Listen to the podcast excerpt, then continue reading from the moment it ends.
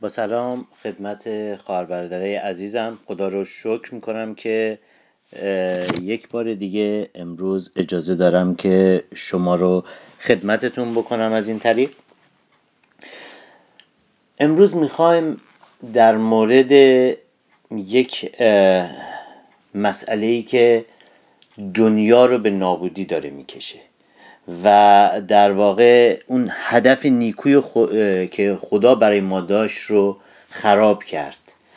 و امروز هم حتی گاهی می‌بینیم که میون ایماندارا هم اون در واقع اراده خدا انجام نمیشه و همش مربوط میشه به یک قضیه که گاهی اوقات ما از اون قافل میشیم نمیبینیمش و اون مسئله گناه هستش.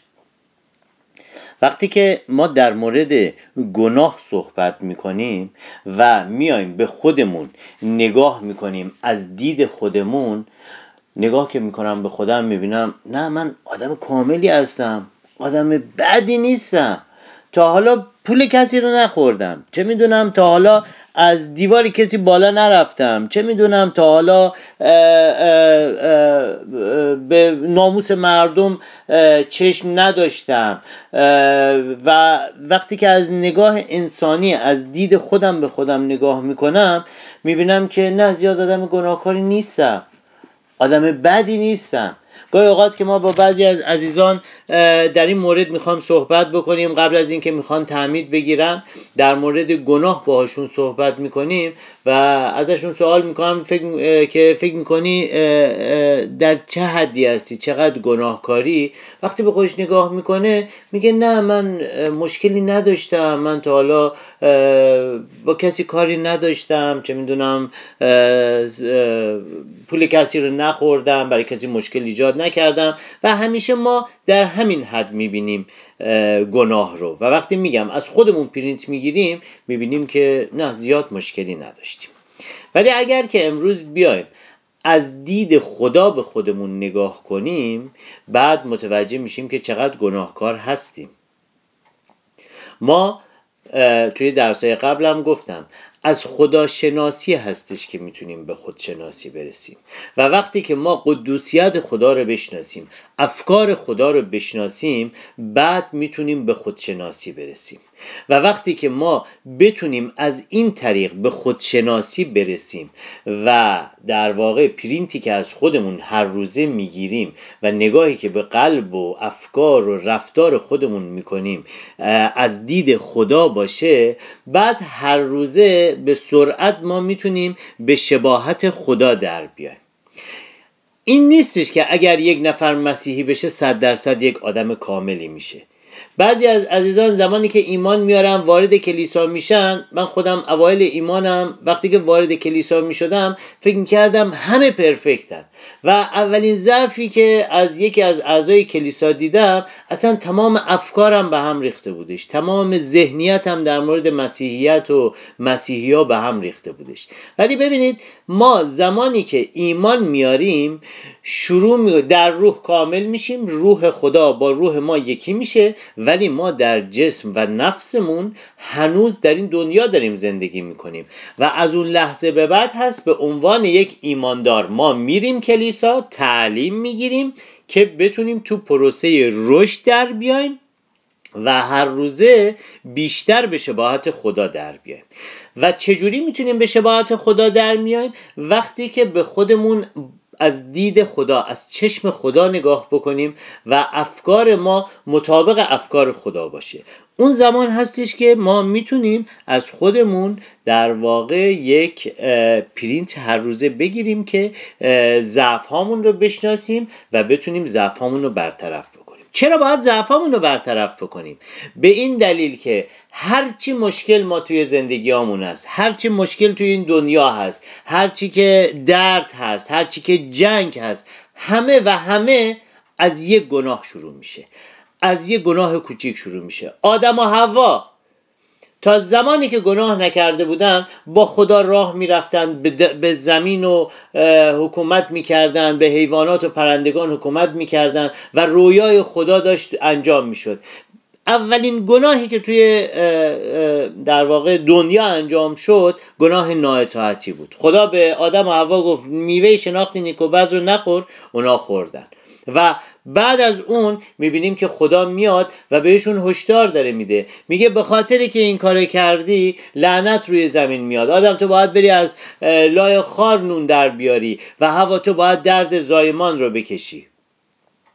و می‌بینیم که هر روزه گناه داره بیشتر میشه. هر روزه ما داریم یک چیزای جدید رو تو دنیا می‌بینیم. اگر که پنجاه سال پیش برگردیم نگاه بکنیم می‌بینیم که اصلا ازدواج بین دو تا مرد و دو تا زن اصلا یک چیز خیلی وحشتناکی بود. ولی امروز می‌بینیم که خیلی راحت دنیا حتی یک سری از کلیساهایی که خارج از چارچوب خدا دارن قدم برمیدارن می‌بینیم ازدواج بین دو تا زن و یا دو تا مرد رو اصلا دارن رسمی می‌کنن. و خیلی از گناه های دیگه که هر روزه می‌بینیم خیلی راحت داره در دنیا انجام میشه.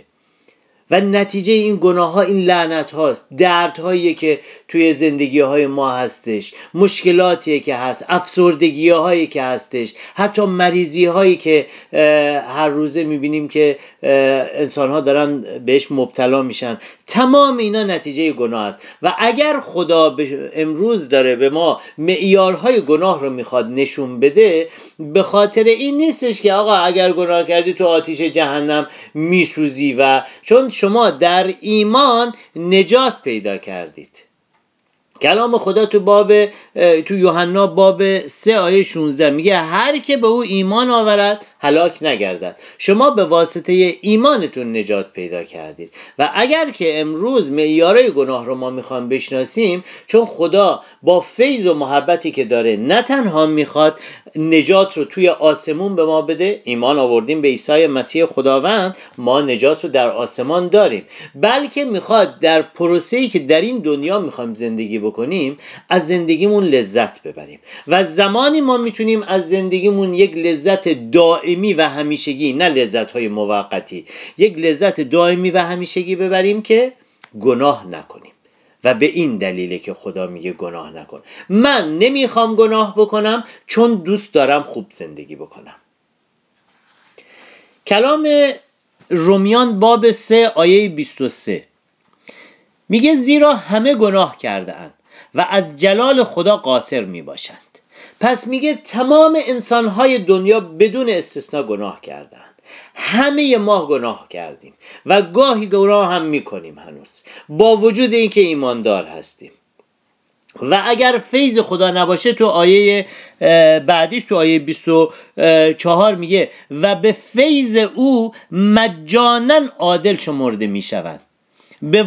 به وساطت آن فدیهی که در عیسی مسیح هستش. میگه فیض خداست که ما را عادل کرده. فیض خداست که نجات رو تو آسمون به ما میده و داده. و, و, و اگر غیر از این نباشه همه ما گناهکاریم و امکان نداری که با آسمون جلال پیدا کنیم. نه با کارهای مذهبیمون نه با چه می‌دونم کمک کردن به این و اون نه با اینکه سعی بکنیم آدم خوبی باشیم. چون به واسطه گناهامون ما مجازات میشیم و مجازات ما اینه که از جلال خدا در در واقع قاصر باشیم. همونجور که آدم و هوا براشون این اتفاق افتاد زمانی که یک گناه کردن. پس امروز من بیام و به خودم نگاه اینجوری می‌کنم. من یک آدمی هستم که ضعفای زیادی دارم. ولی در مسیح و به واسطه محبت خدا و فیض خدا و به واسطه ایمانم به عیسی مسیح خداوند من رو خدا مقدس می‌بینه پاک می‌بینه. و نتیجه گناه های من اینه که در این دنیا مشکلات زیادی برای خودم گاهی اوقات درست می‌کنم. اختلافات خانوادگی جنگ ها افسردگی ها و عرض کردم تمام اتفاقهایی که توی زندگی ما میفته پس اولین قدم اینه که ما گناه رو بشناسیم و بدونیم که اصلا از نظر خدا گناه چی هستش. تا بتونیم در واقع اون رو از زندگیمون برداریم و یک زندگی شاد رو که خدا برای ما در نظر داشته روی زمین انجام بدیم. توی کتاب مقدس توی کلام اشعیا باب 53 آیه 6 میگه ما همچون گوسفندانی که آواره شده باشند گمراه شده بودیم. راه خدا را ترک کرده به راه های خود رفته بودیم. با وجود این خداوند تقصیرها و گناه های همه ما را به حساب او یعنی عیسی مسیح گذاشت. این پیشگویی که اشعیا 700 سال قبل از اومدن عیسی مسیح انجام دادش. میگه گناه ما چی بوده؟ هر جایی که راه خدا رو ترک کنیم و به راه های خودمون بریم ما گناه می‌کنیم. هر جایی که من در زندگی روزمرم در حتی توی کلیسام حتی توی خدمت های روحانیم. بیام و بگم اون چیزی که من فکر می‌کنم درسته نه اون چیزی که کلام خدا داره میگه نه اون چیزی که داره موعظه میشه توی کلیسا بر اساس کلام خدا. اون درست نیست. اینجا دیگه خدا اشتباه کرده. اون چیزی که من میگم درسته. هر جایی که به این صورت توی زندگیم عمل بکنم من گناه کردم. پس گناه خیلی ریستر از این حرف است گاهی اوقات حتی می‌تونه خدمت های روحانی من تبدیل به گناه بشه. خدمت های خدمت کلیسایی من می‌تونه تبدیل به گناه بشه. گاهی اوقات اگر من برای استفاده شخصیم بخوام توی کلیسا کسی رو خدمت بکنم یک کلیسا رو خدمت بکنم. برای اینکه برای افکار خودم برای اینکه بتونم خودم رو جلال بدم بخوام یه خدمتی بکنم اون هم می‌تونه برای من یک گناه باشه و برای من یک چاله ای باشه.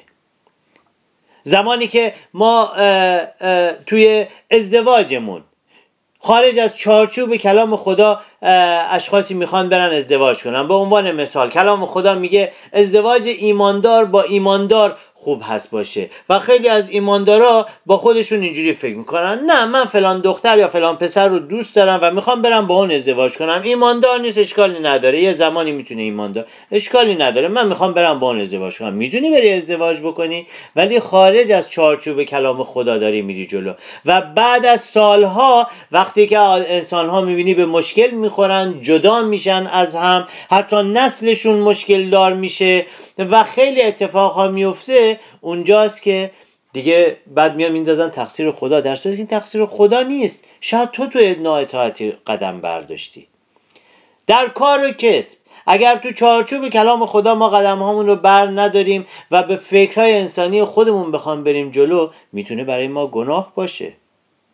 در تربیت فرزندانمون در رابطه هامون حتی توی فکرهامون. وقتی که تو تنهایی هستیم وقتی که فکرهای ما خارج از کلام خدا باشه فکرهای ما قضاوت آمیز باشه فکرهای ما پر از خشم باشه پر از چه می‌دونم غیبت باشه و گناه باشه زنا با فکر زنا ما بخوام بریم جلو باز هم اون می‌تونه تبدیل به یک گناه بشه. آرامش ما رو می‌گیره زندگی ما رو داغون می‌کنه نتیجهش افسردگی ها میشه. نگاه خدا به گناه اگر که نگاه بکنیم توی عهد جدید توی متا باب پنج در واقع خیلی واضحتر گفته شده. توی متا باب پنج آیه 27 کلام خدا میگه گفته شده است که زنا مکن. ولی من می‌گویم که اگر حتی با نظر شهوت آلود به زنی نگاه کنی همان لحظه در دل خود با او زنا کرده ای توی آیه 20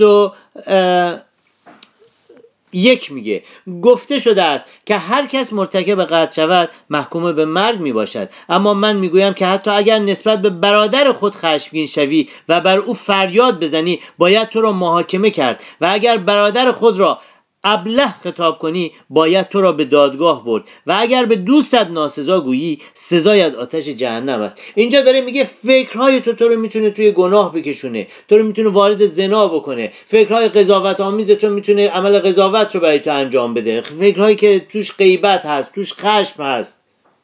و همه اینها می‌تونه تبدیل به گناههایی بشه که آرامشی رو که خدا برای تو در نظر گرفته رو از تو می‌گیره. پس امروز از نگاه انسانی بر اساس ده فرمانی که پایه های در واقع انسانیت هست پای دستورات اخلاقی هست و در همه اعتقادات حتی کسایی که ایمان به خدا هم ندارن سعی می‌کنن اینها رو رعایت بکنن گناه فقط ده فرمان نیست.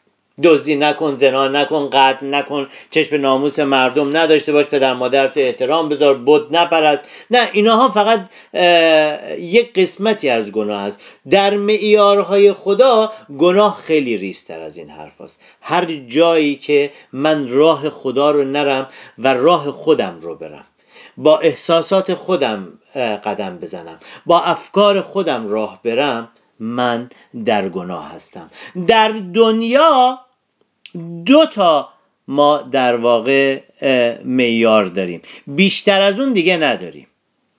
یا قدم هایی رو که برمیداریم مطابق افکار خداست و ما داریم قدم های درست رو برمیداریم یا داریم گناه می‌کنیم. و بیایم از امروز اینجوری به خودمون نگاه بکنیم. اگر که می‌خوایم یک زندگی شاد رو در زندگیمون هر روزه تجربه بکنیم. زمانی که تصمیم می‌گیریم گناه نکنیم شیطون میاد دائما به ما میگه نکن گناه همیشه میونبره راه میونبره. وقتی که یک نگاه می‌کنی تو اطاعت خدا بخوای بری جلو واو خیلی راه طولانی میشه. ولی وقتی که می‌خوای راه میونبر رو بزنی شیطون میاد به تو پیشنهاد میده. ولی این راه میونبر خیلی هم توش دستانداز و چاله هستش. و می‌تونه باعث بشه که حتی تو توی اون چاله ها بیفتی و پاد بشکنه. توی کلام خدا میگه زمانی که قوم اسرائیل می‌خواستن به سرزمین موعود برسن یک راهی بود که یازده روز بیشتر راه, راه نبود. و خدا در واقع اینا رو هدایت نکرد که از اون راه یازده روزه برن. چون می‌دونست که ها سر راه اونها قرار می‌گیرن و اونها آمادگی جنگ نداشتن و به مشکل می‌خورن. و برای همین یک راه دو ماهه رو سر راه اونها گذاشتش. و گاهی اوقات ما در اطاعت خدا یکم شاید راهمون طولانی بشه ولی خدا اون راه رو خوب می‌شناسه و می‌دونه اگر تو میونبر بری شاید بیفتی تو اون چاله ها شاید دشمن سر راه تو قرار بگیره و تو رو بکشه. و برای همینه که خدا می‌خواد که ما اطاعت بکنیم. برای خودمون. پس دو تا راه تو زندگی وجود داره. یا گناه یا اراده خدا. ما دیگه گناه یکم گناه و یکم ثواب و گناه کوچولو و گناه بزرگ و گناه صغیره و گناه کبیره و اینها رو در دنیا نداریم. هر جایی که قدمی برداشتی که در ایمان روح القدسی که درون توست به تو هشدار داد که مطابق اراده خدا داری قدم برمیداری. اگر ایمان نداری به عیسی مسیح اگر روح خدا درون تو ساکن نیست وجدان که داری هر جایی که هر حرفی که زدی هر قدمی که برداشتی و دیدی که وجدان تو ناراحت هستش بدون که مطابق اراده خدا قدم ور نداشتی. حرف های ما می‌تونه مطابق اراده خدا نباشه و می‌تونه زبان ما یک دنیا رو به آتیش بکشه. هر جایی که قدمی برداشتی همیشه قبلش خوبه که فکر بکنیم و حکمت خدا رو بطلبیم و بگیم که این حرف این قدم آیا خدایا مال توست؟ اگر تأییدی در کلام خدا ازش ندیدیم. اگر با کسی مشورت کردیم که در واقع مسئول روحانی ما هستش و توی اون قدم به ما تأییدی مطابق کلام خدا نه مطابق احساسات خودش مطابق کلام خدا نداد نبود بیاین از این راه برگردین چون به فکر انسانی ما فکر می‌کنیم اگر راه گناه رو بریم خیلی راحت تره ولی خدا اگر به ما میگه نرو چون یک راه هموار و خوب رو برای ما در نظر گرفته و می‌خواد که ما در این راه لذت ببریم. چه کار باید بکنم الان؟ الان به خودم نگاه کردم دیدم که گناهکارم. امروز از خودم پرینت گرفتم و دیدم که همین امروز صبح تا همین الان بیشتر افکار من مطابق اراده خدا نبوده. خیلی شاید از صحبت من مطابق اراده خدا نبوده.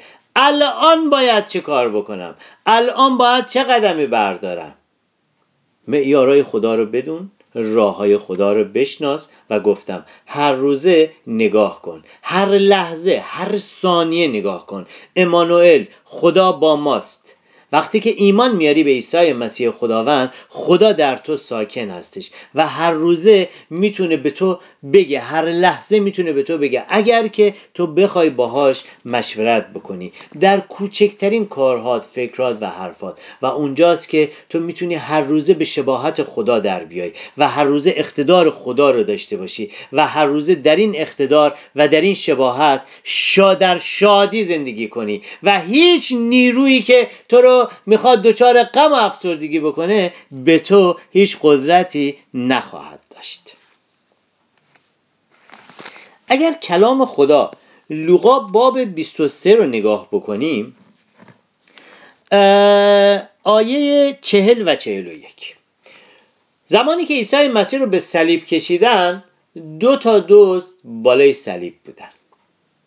و می‌بینیم که یکی از این دوست ها میاد و در واقع از عیسی مسیح خداوند درخواست می‌کنه که منو توی ملکوت به یاد داشته باش. و عیسی مسیح میگه که خاطر جمع باش که تو همین امروز با من در بهشت خواهی بود. یک دزدی بود که بسیارم جنایتکار بودش. و وقتی که من به زندگی گذشته خودم نگاه می‌کنم و به میارهای خدا نگاه می‌کنم می‌بینم که شاید روزی ده ها بار خشمگین می‌شدم. پس طبق میارهای خدا روزی ده ها بار من قتل می‌کردم. افکار ناپاک زیاد در گذشته به من حمله میکردش. پس یک زناکار بزرگی شاید بودم. فکر اینکه سر مردم رو به اسم کاسبی و بیزینس بخوام کلاه بذارم زیاد بود. پس یک دزد قهاری هم بودم. و طبق معیارهای خدا من هم مثل اون دو نفری که کنار عیسی مسیح به صلیب کشیده شدن یه جنایتکار خیلی بزرگی بودم. و بیایم امروز به خودمون اینجوری نگاه بکنیم. زمانی که ما در قلبمون عیسی مسیح رو به عنوان خداوند میپذیریم. و به زبان اعتراف می‌کنیم دو تا شهادت میدیم. اول اینکه میگم عیسی مسیح.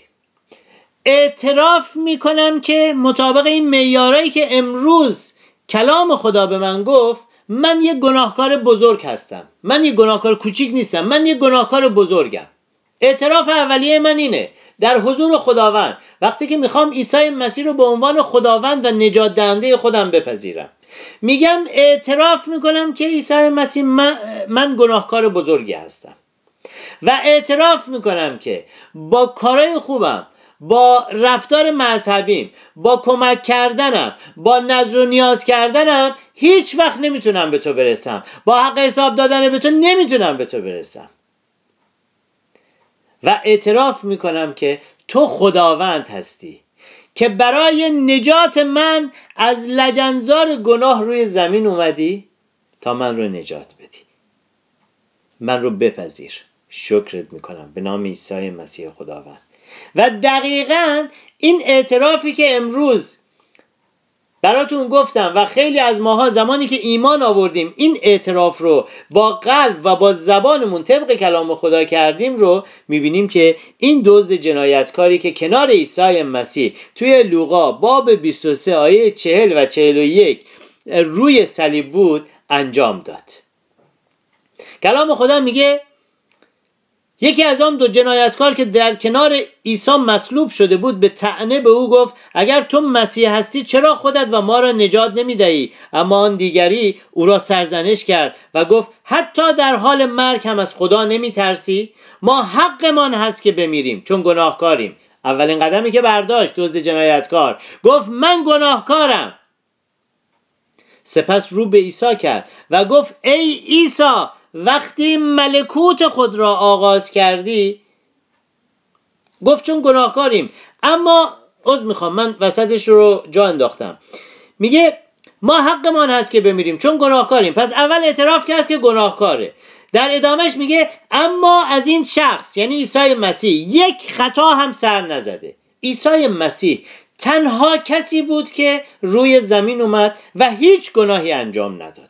هیچ گناهی از او سر نزد. تمام پیامبرا تمام بزرگان تمام افراد روحانی همه گناه کردند همه گناهکارن و طبق کلام خدا از جلال خدا قاصر. و تنها یک نفر بود که پا روی زمین گذاشت و گناه نکرد عیسی مسیح بودش چون خداوند بود و هست. میگه به اون بغل دستیش گفت از این شخص حتی یک خدا هم یک خطا هم سر نزده است. سپس رو به عیسی کرد و گفت ای عیسی وقتی ملکوت خود را آغاز کردی مرا هم بیاد بیار. این اعترافی بود که این دوز روی صلیب کرد و ما هم زمانی که این اعتراف رو با قلب و زبانمون می‌کنیم نجات پیدا می‌کنیم. و عیسی جواب داد خاطر جمع باش که تا همین امروز با من در بهش خواهی بود. و اگر امروز تا این اعتراف رو بکنی تا امروز اگر عیسی رو به عنوان خداوند نشناختی اگر به عنوان خداوند نپذیرفتی اگر امروز این اعتراف رو بکنی به خودت طبق معیارهای خدا نگاه بکنی و ببینی که چقدر گناهکاری ببینی که خودت نمی‌تونی خودت رو نجات بدی. با رفتار مذهبی با کارهای خوبت با حق حساب دادن به خدا نمی‌تونی و فقط به فقط یک نفر هست و اون هم عیسی مسیح است که می‌تونه تو رو به عنوان خداوند و نجات دهنده نجات بده تو هم امروز همه گناهات پاک میشه. مهم نیست چقدر گناه کردی. مهم نیست چقدر دروغ گفتی. مهم نیست چقدر افکار ناپاک داشتی. مهم نیستش که چقدر پول مردم رو خوردی. گناه صغیره کبیره چه می‌دونم طبق دستورات مذهب گذشته گناهایی که فکر می‌کردی هیچ وقت مال مردم بوده. مال خدا. همه رو خدا میبخشه. و این محبت و عشق خدا هست. گناه های ما می‌تونه در دو دسته باشه. یکی گناهایی هستش که ما عمدی انجام میدیم. و یکی گناهایی هستش که ما هر روزه ندونسته انجام میدیم. من هنوز خیلی از ضعفای خودم رو نمی‌دونم و داوود توی مزمور دعا می‌کنه در حضور خدا و منم هر روزه در حضور خدا این دعا رو می‌کنم. خدایا گناه های من رو به من نشون بده ضعف های من رو به من نشون بده.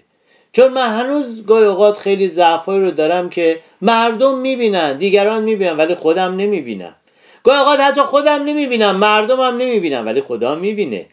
و برای همینه که میگم خدایا و داوود اینو میگه خدایا ضعفا و گناه های من رو بیا نشون بده. ما یک سری از گناه رو هر روزه داریم انجام میدیم که مخفی است خبر نداریم نمی‌دونیم مثلا گناه است نمی‌دونیم که این ضعف ما هستش.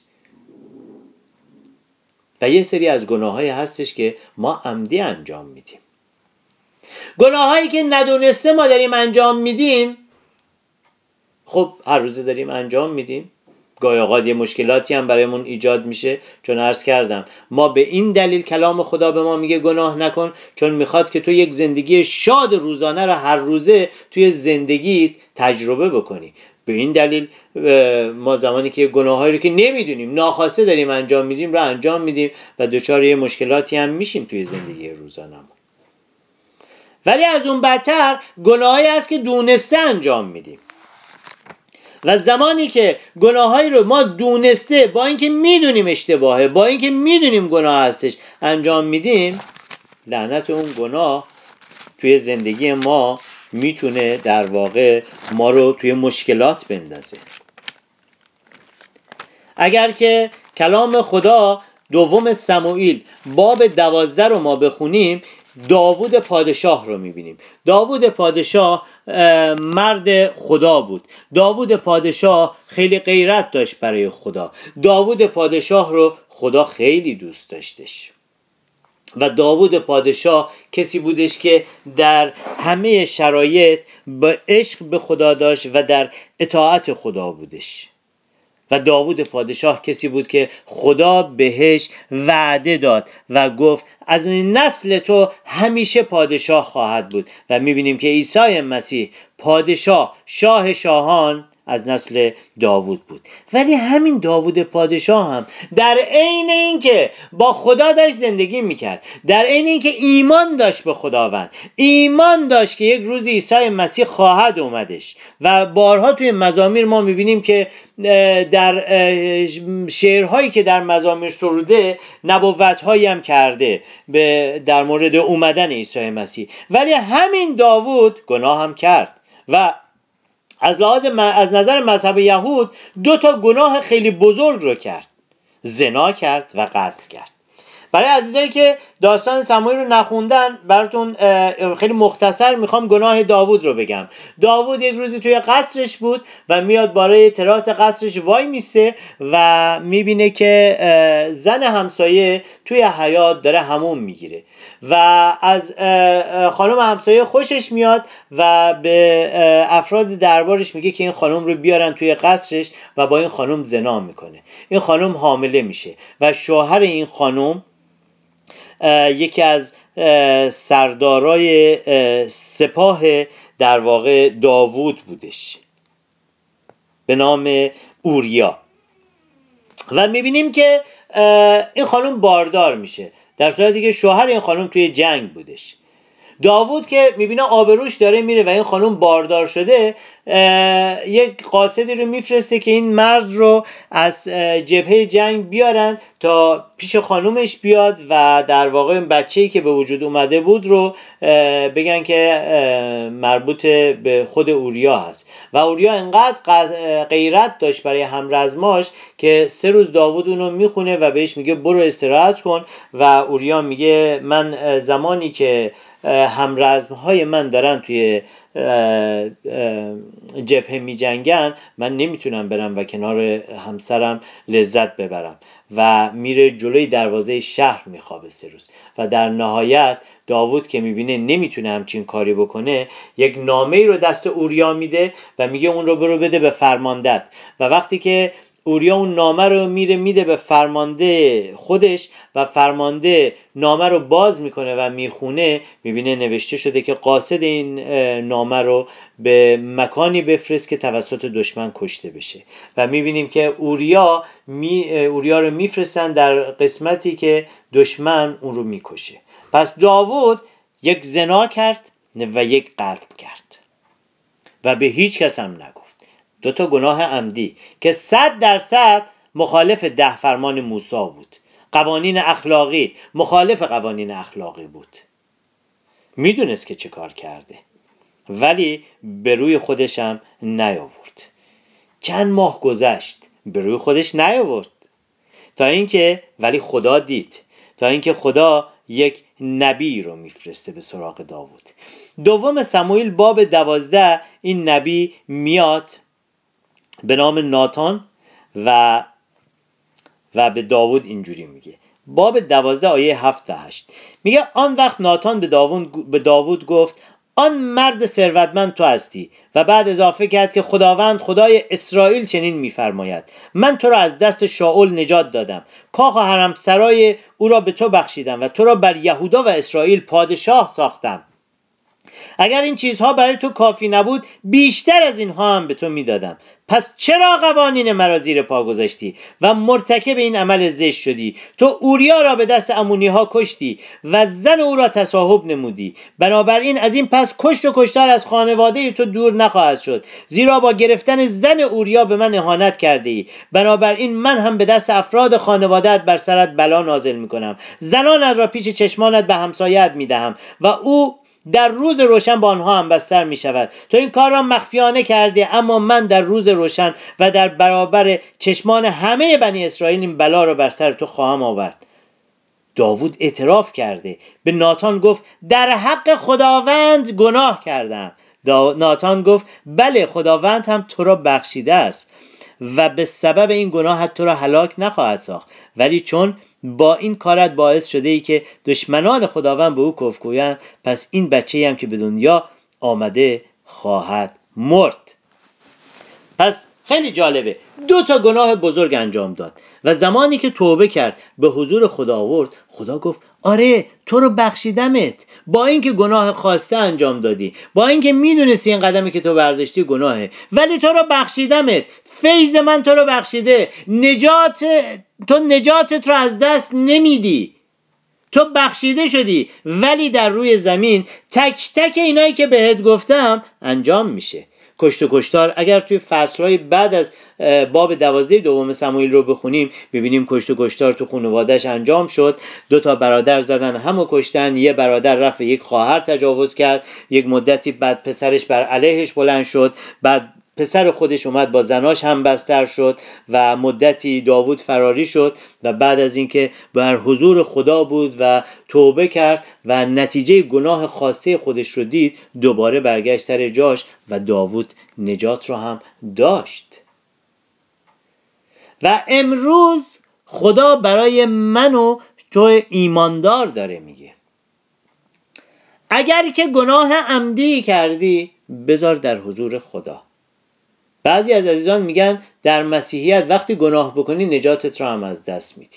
ولی ما اینجا به دیگه از این دوتا گناه بزرگتر وجود نداشت. و اینجا کلام خدا میگه که ناتان به داوود گفت خدا گناه تو رو بخشید و گناه من و تو رو میبخشه خدا. ولی اگر گناه خواسته ای رو انجام دادیم یا توش هستیم امکانش هست که نتیجهش رو ببینیم. البته اینو بهتون بگم ما در دوران فیض زندگی می‌کنیم و فیض خدا خیلی زیاده. اینجوری نشه که هم گناهی کردیم خواسته منتظرش باشیم. ولی این هشداره. می‌خوام بهتون بگم اگر که مطابق قوانین خدا قدم هامون رو دونسته بر نداریم شاید لعنت های بزرگی بیاد. حتی اگر مثل داوود توبه هم بکنیم. و شاید هم فیض خدا انقدر براتون زیاد باشه که برداره اون لعنت هم ولی گناه می‌تونه زندگی ما رو فلج بکنه. و اگر خدا به ما گفته که گناه نکن به خاطر اینه که زندگیت فلج بشه. گناه مستقیما نجات تو رو از تو نمی‌گیره ولی گناه می‌تونه وسیله باشه برای گرفتن نجات تو از تو. زمانی که یک فردی گناه می‌کنه از شریر دعوت می‌کنه که بیاد و بهش حکومت کنه. همونجور که آدم و حوا زمانی که به حرف شریر کردن و از اون میوه نااطاعتی خوردن در واقع اجازه دادن که شریر بر دنیا و بر اونها حکومت بکنه. وقتی تو گناه می‌کنی اجازه میدی شریر وارد زندگی تو بشه و بر تو حکومت بکنه. زمانی که توبه نکنی حکومت شریر توی زندگی تو هست. و, و دائما به تو ادویس میده و تو می‌خوای با یک گناه گناه قبلیت رو درست بکنی. نمیشه. دوباره باز تو یه قسمت دیگه از زندگی شریر به تو حکومت می‌کنه. با یک گناه می‌خوای اون دوتا گناه دیگر رو درست بکنی. و اینقدر توی گناه خوتور میشه که لعنت ها همچنان توی زندگی تو همچنان میاد. پشت سر هم. چون هر لحظه از یک روحیش از شریر داری دعوت می‌کنه توی قسمت زندگی تو فرمان روایی بکنه. و انقدر فرمان روایی شریر تو زندگی تو زیاد میشه تا یک جایی انقدر در مشکلات سختی ها در نتیجه گناه های خودت میفتی که شریر میاد و به تو این رو میگه. تو چطور فرزند خدا هستی که خدا برای تو هیچ کاری نمی‌تونه بکنه؟ در اون لحظه چشمایی تو کور شده. همش مشکل رو مشکلاتته. در گناه خوته ور شدی. ایماندار هستی. مسیحی هستی. نجات رو داری ولی در گناه خوته وری و اونجا شریر میاد در گوش تو به تو میگه چطور ایمانداری هستی که خدا نمی‌تونه تو رو از این شرایط در بیاره؟ و ایمان تو رو میدوسته و همونطور که تو زمانی که ایمان آوردی به عیسی مسیح خداوند و نجاتت را دست دادی همونطور هم اینقدر در گناه و در مشکلات و در چیز اتفاقهایی که در نتیجه گناه تو میفته قوتور شدی که میگی آره پس خدا کجاست؟ پس عیسی مسیح خداوند نیست. رد می‌کنی. و وقتی که رد کردی اونجاست که نجاتت رو هم دست میدی. پس امکانش هست نجاتمون رو از دست بدیم. و می‌تونه گناه یک وسیله باشه برای از دست دادن. برای از دست دادن نجات. و امروز خدا به شما چی میگه؟